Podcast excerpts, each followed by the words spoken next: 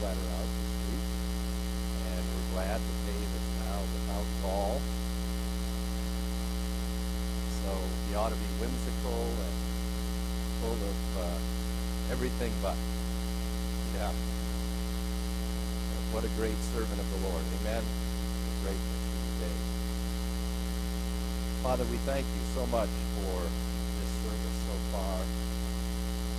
Just how our hearts are gratitude by the coming of your Son, Lord Jesus Christ, by the sweet prayers that might pray, by the freedom to worship and sing and give you glory as a community of faith. Thank you for bringing us to Tulsa this moment. We pray that uh, as we dig into your word, Lord, that it would not just be as usual, but uh, that we would be changed, that we would be enthralled with what you did in Christ, and we would go forth with great courage and great boldness to share the love of Christ with all. We bless you for one another. We bless you for your Son. And uh, we thank you for your word. In Jesus' name we pray. Amen.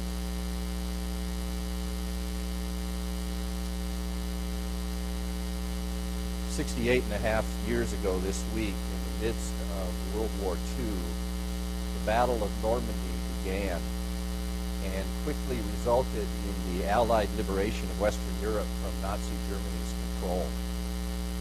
The uh, invasion was codenamed Operation Overlord. Operation Overlord. And the battle began on June 6, 1944 also known as D-Day, when some 156,000 American, British, and Canadian forces landed on five beaches along a 50-mile stretch of the heavily fortified coast of France's Normandy region.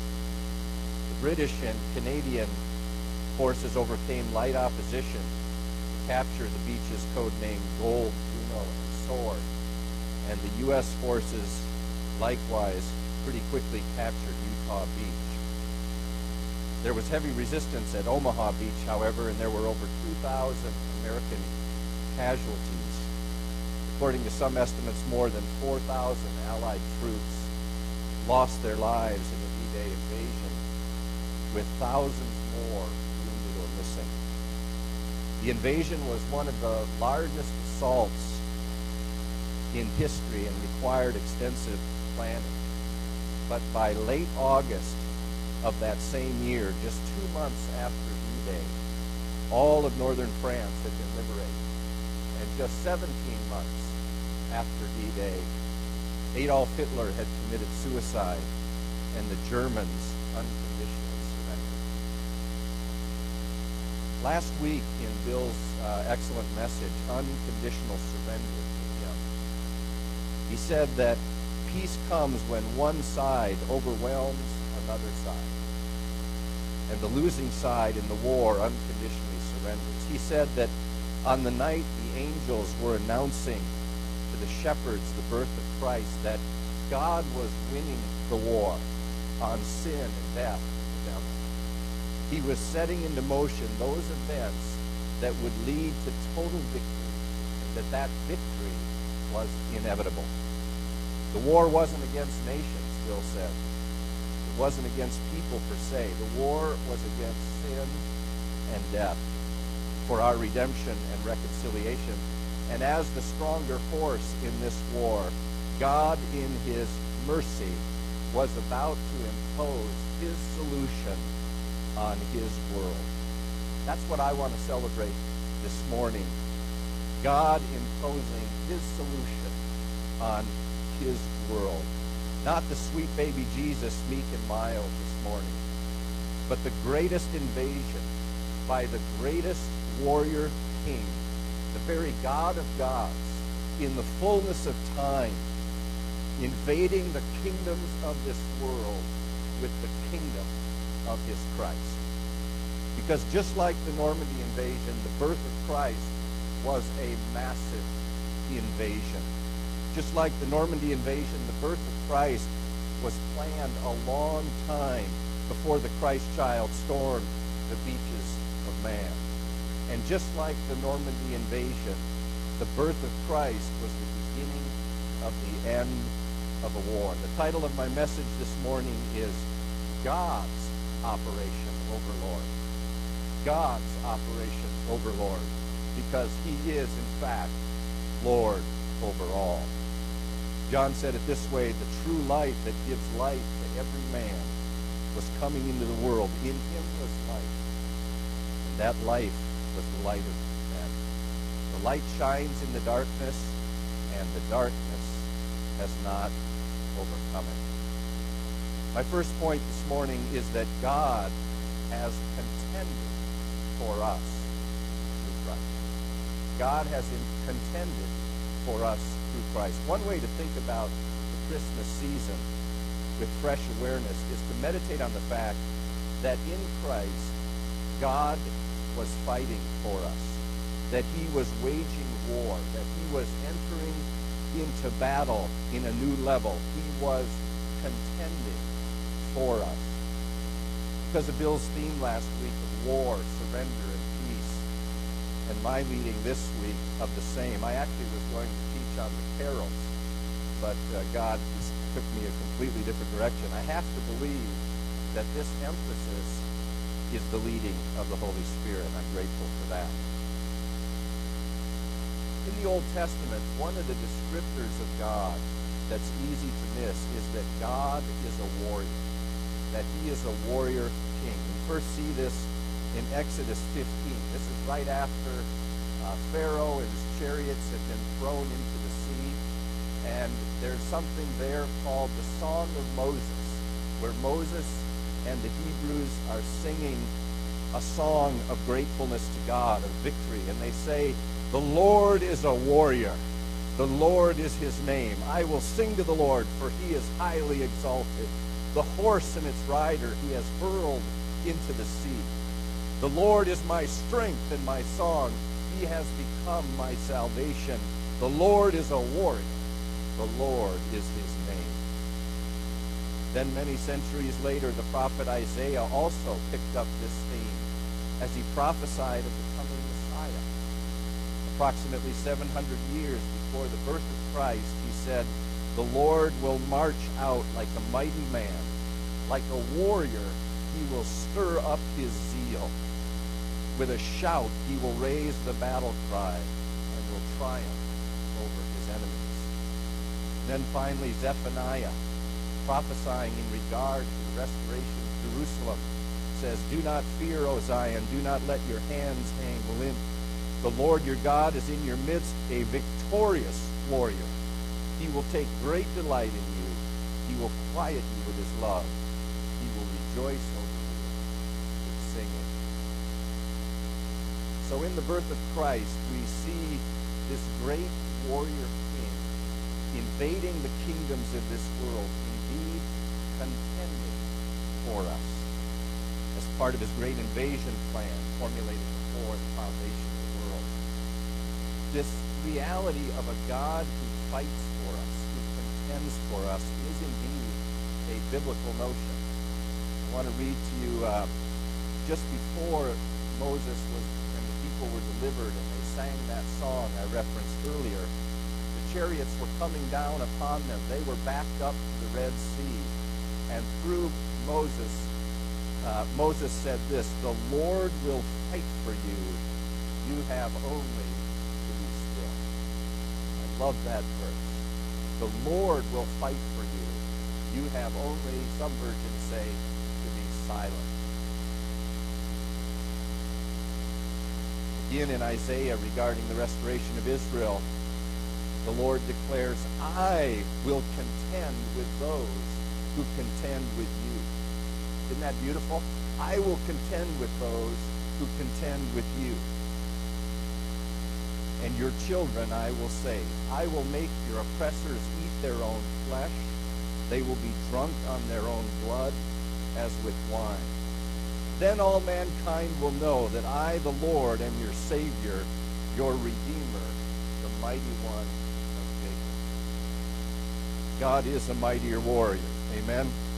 And he contended for us in Christ. That's my first point.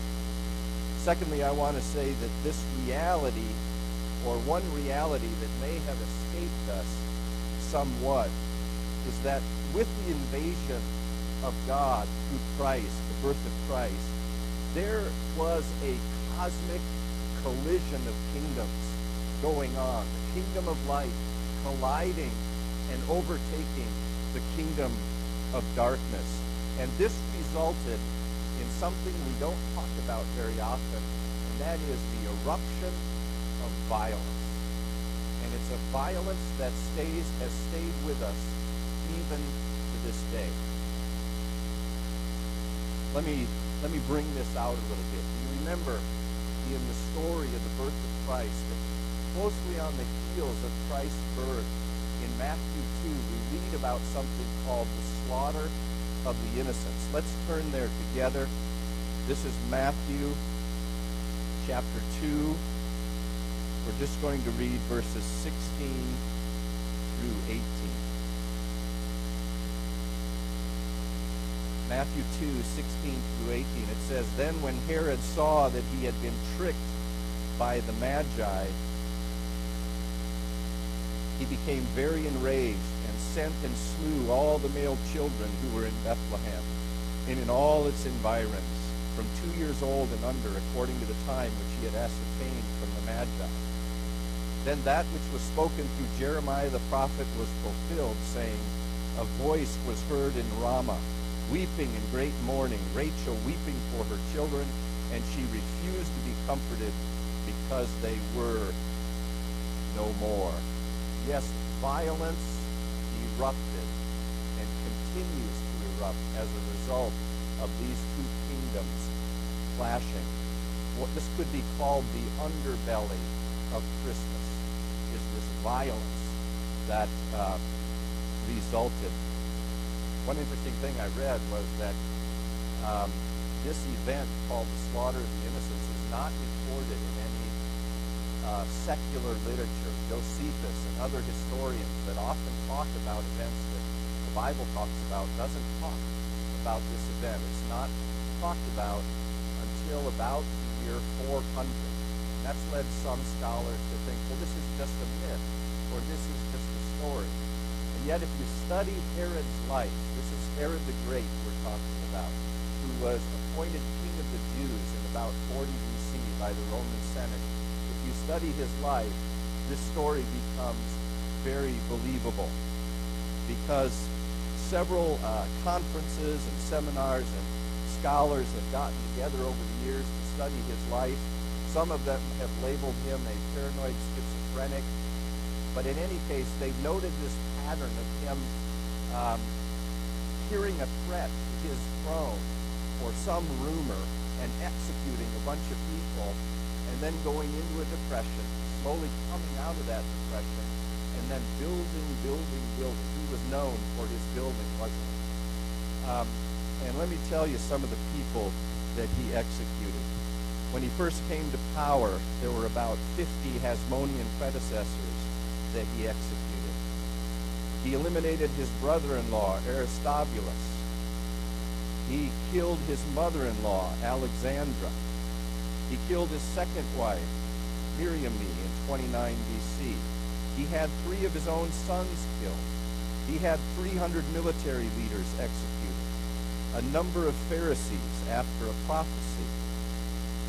With all of this, is it any wonder that Herod wanted to eliminate Jesus when the wise men revealed the new king of the Jews had been born?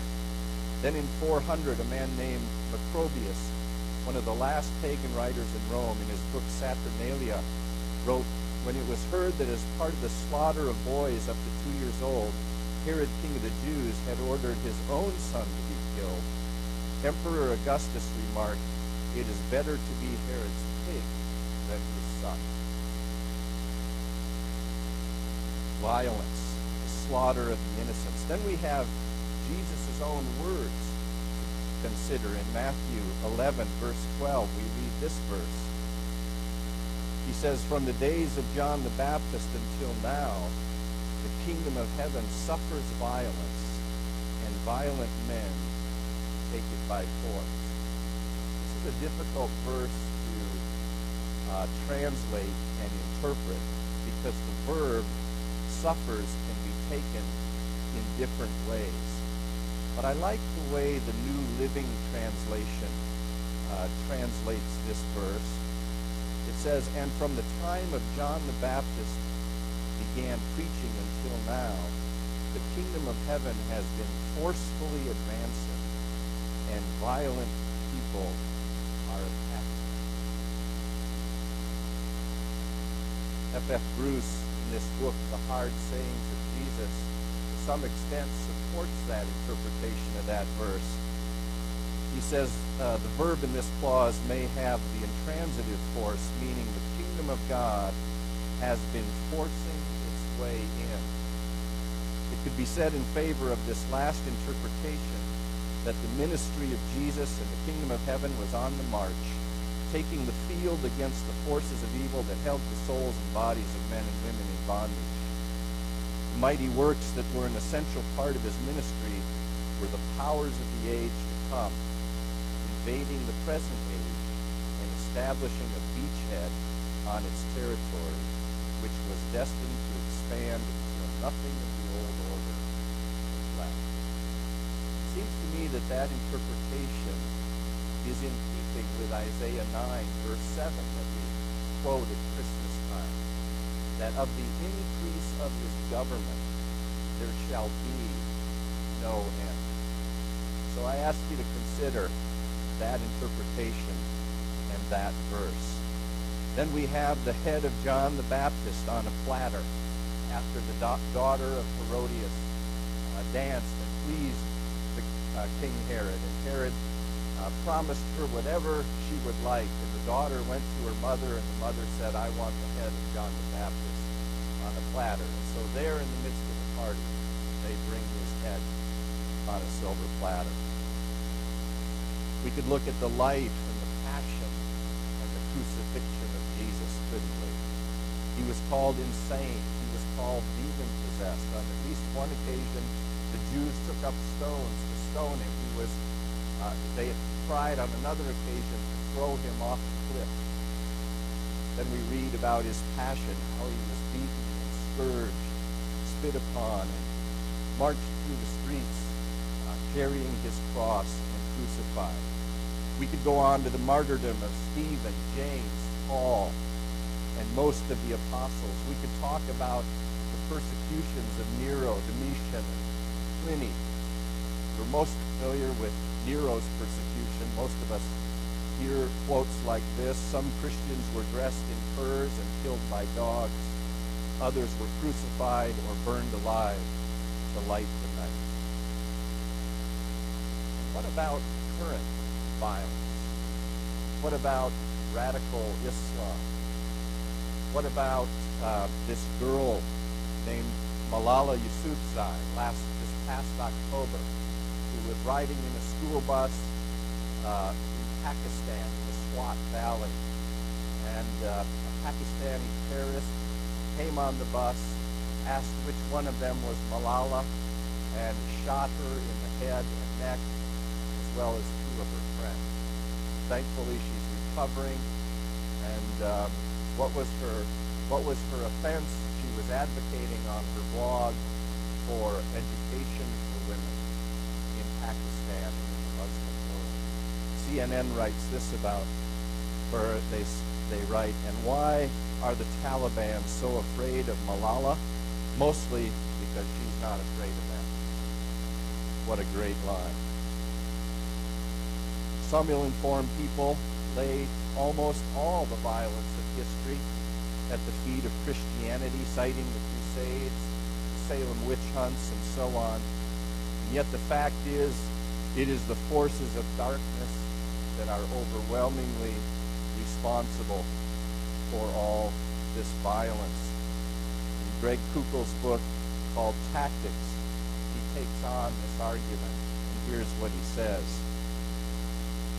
The historical facts show that the greatest evil has always resulted from denial of God, not pursuit of Him. Grab an older copy, says, the Guinness Book of World Records and turn to the category judicial, subheading crimes, colon, mass killings, you'll find that carnage of unimaginable proportions resulted not from religion, but from institutionalized atheism. Over 66 million wiped out under Lenin, Stalin, and Khrushchev. Between 32 and 61 million Chinese killed under communist regimes 1949. One third of the 8 million Khmers, 2.7 million people, were killed between 1975 and 1979 under the communist Khmer. The greatest evil has not come from people zealous for God. It has resulted when people are convinced there is no God they must answer to. Violence, two kingdoms clashing. Even Jesus said, I didn't come to bring peace, but I came to bring a sword. And he was talking about our closest relationships. Let me read that verse to you. He said, Do not suppose that I have come to bring peace to the earth. I did not come to bring peace, but a sword. For I have come to turn a man against his father, a daughter against her mother, a daughter-in-law against her mother-in-law. A man's enemies will be those of his own household. That's Matthew 10, verses 34, 35. So yes, the coming of the kingdom of God through Christ has provoked violence from the kingdom of darkness as men love darkness rather than light and the enemy of our soul continues to rage on like a roaring lion, not accepting defeat, seeking someone devour. In that very passage, it says, Be of sober spirit. Stay on the alert. Resist him, standing firm in the faith because you know that your brothers around the world are undergoing the same kind of suffering. So in light of the fact that God is a warrior who has contended for us, and in light of the fact that the collision of these two kingdoms has erupted in incredible violence, how should we live? How should we respond? Does the Bible give us an answer? And in fact, it does. In the book of Jude, verse 3, we see a call to action. It says, Beloved, while I was making every effort to write to you of our common salvation, I felt the necessity to write to you, appealing that you contend earnestly for the faith, which was once for all handed down to the saints. Just read the second half of that again. I wrote to you, appealing that you contend earnestly earnestly for the faith which was once for all handed down to the saints. So here's my point number three. In short, God has contended for us. Now it's time that we contend for him. Now it's time that we contend for him. In my Bible notes that talk about the book of Jude, it starts out with um, these words fight, exclamation point. Battle, exclamation point. Wage war, exclamation point. Contend for the faith. Famously, the Apostle Paul said, fight the good fight of faith, didn't he? Now, this, of course, is not physical fighting, but it's using the sword of the Spirit, the Word of God, to battle our enemies, to battle lies in relation to the truth. There are so many ways fight, aren't? We can fight on our knees, praying fervently consistently for those things that are God's will. We can be rich in good deeds. We can adorn the doctrine of God, meaning in our personhood and in our bearing, we can reflect as best as possible Jesus Christ and his ambassadorship to the world. We can minister to the poor, can't we? Christmas time presents a lot of opportunities to minister to the poor. We can proclaim the gospel and we can defend the truth of the Word of God by using our sword, the Word of God itself. Recently, in my study of the Word, I've tried to find what you might call surgical strike verses, drone verses, if you will, uh, for some of the vain speculations and lofty ideas that exalt themselves against the living God, as uh, 2 Corinthians 10, 5 says. For example, I decided that Psalm 42.1 is a pretty good uh, surgical strike when you're dealing with a militant atheist. You might say to him, Sir, I'm so glad that the Bible has a description for the mindset that you're demonstrating. It's called being a fool. And uh, Psalm 42.1 says, The fool has said in his heart, There is no God. What about those who say that a unborn baby is simply a mass of tissue? Jeremiah 1.5 might be the best. Before I formed you in the womb, I knew you. And before you were born, I consecrated you. What about the lie of atheistic evolution? Uh, that there was this amorphous substance that crawled up out of the water and somehow became man over time.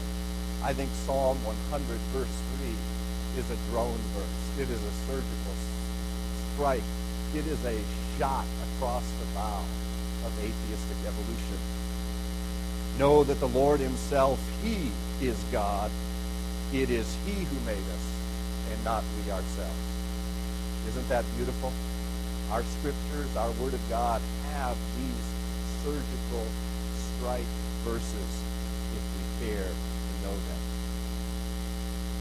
Isaac Watts, the famous English hymn writer, theologian, and logician, penned these penetrating words about contending for faith.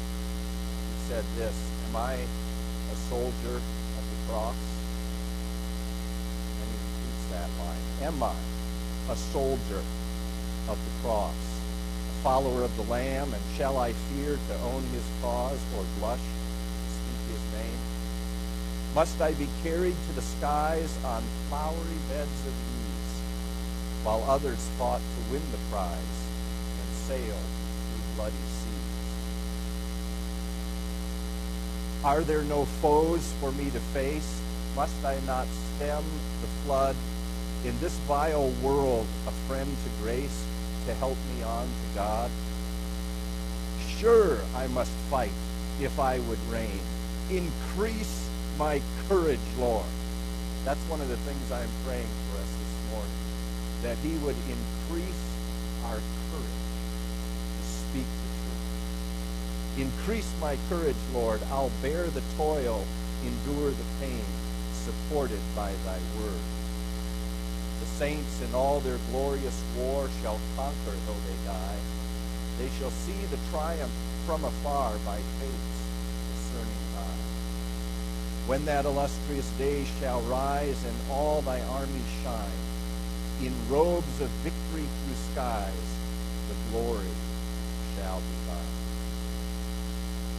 May we determine to contend for him in the days ahead. He has already contended for us. Our great warrior king, launching this great offensive through the birth of his son, Jesus Christ, God's operation overlord.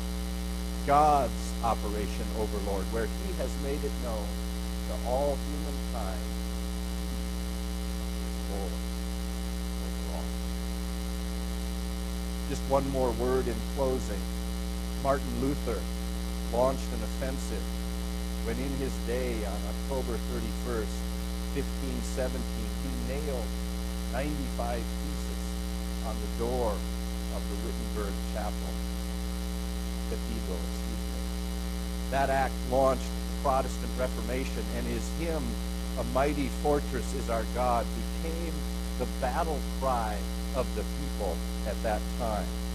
The spirit of this song is what I want to celebrate this morning. And I want to invite you to celebrate with me the invasion of the kingdom of God through the birth of Jesus Christ. God's great power and strength and certain victory. That his kingdom, the kingdom of God, is a kingdom that is advancing still, a kingdom that cannot be overcome, his kingdom that is forever. Let's stand and sing that song together. A mighty fortress is our God.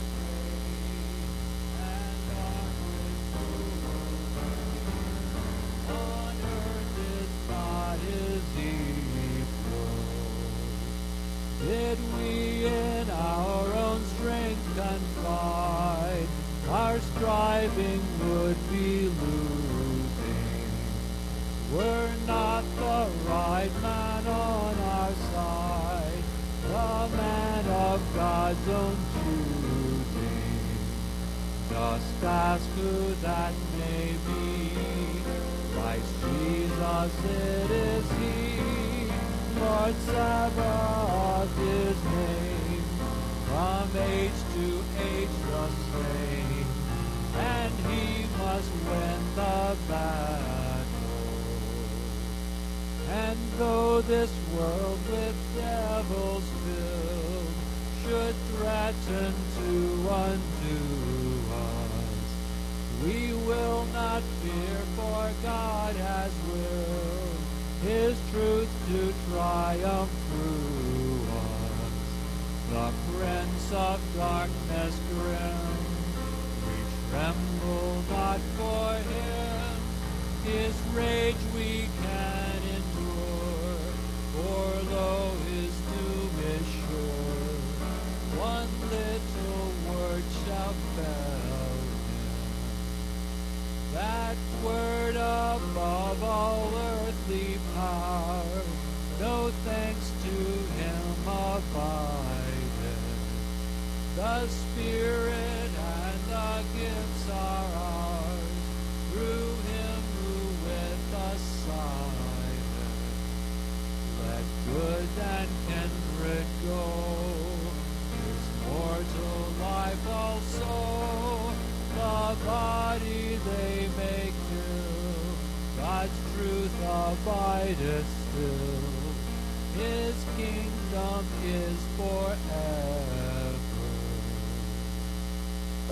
together.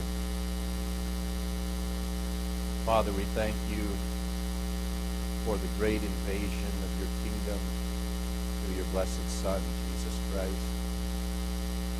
We do, in fact, Lord, ask you for courage and boldness in the days ahead, Lord, as we contend for you as you have contended for us. We pray we would be worthy soldiers of the cross, proclaiming your excellencies and defending your truth wherever we go. We thank you for your victory, Lord, your kingdom that is marching on and will carry us to glory. Lead on, O King eternal. Lead on, O warrior king. We ask it in the mighty name of your Son,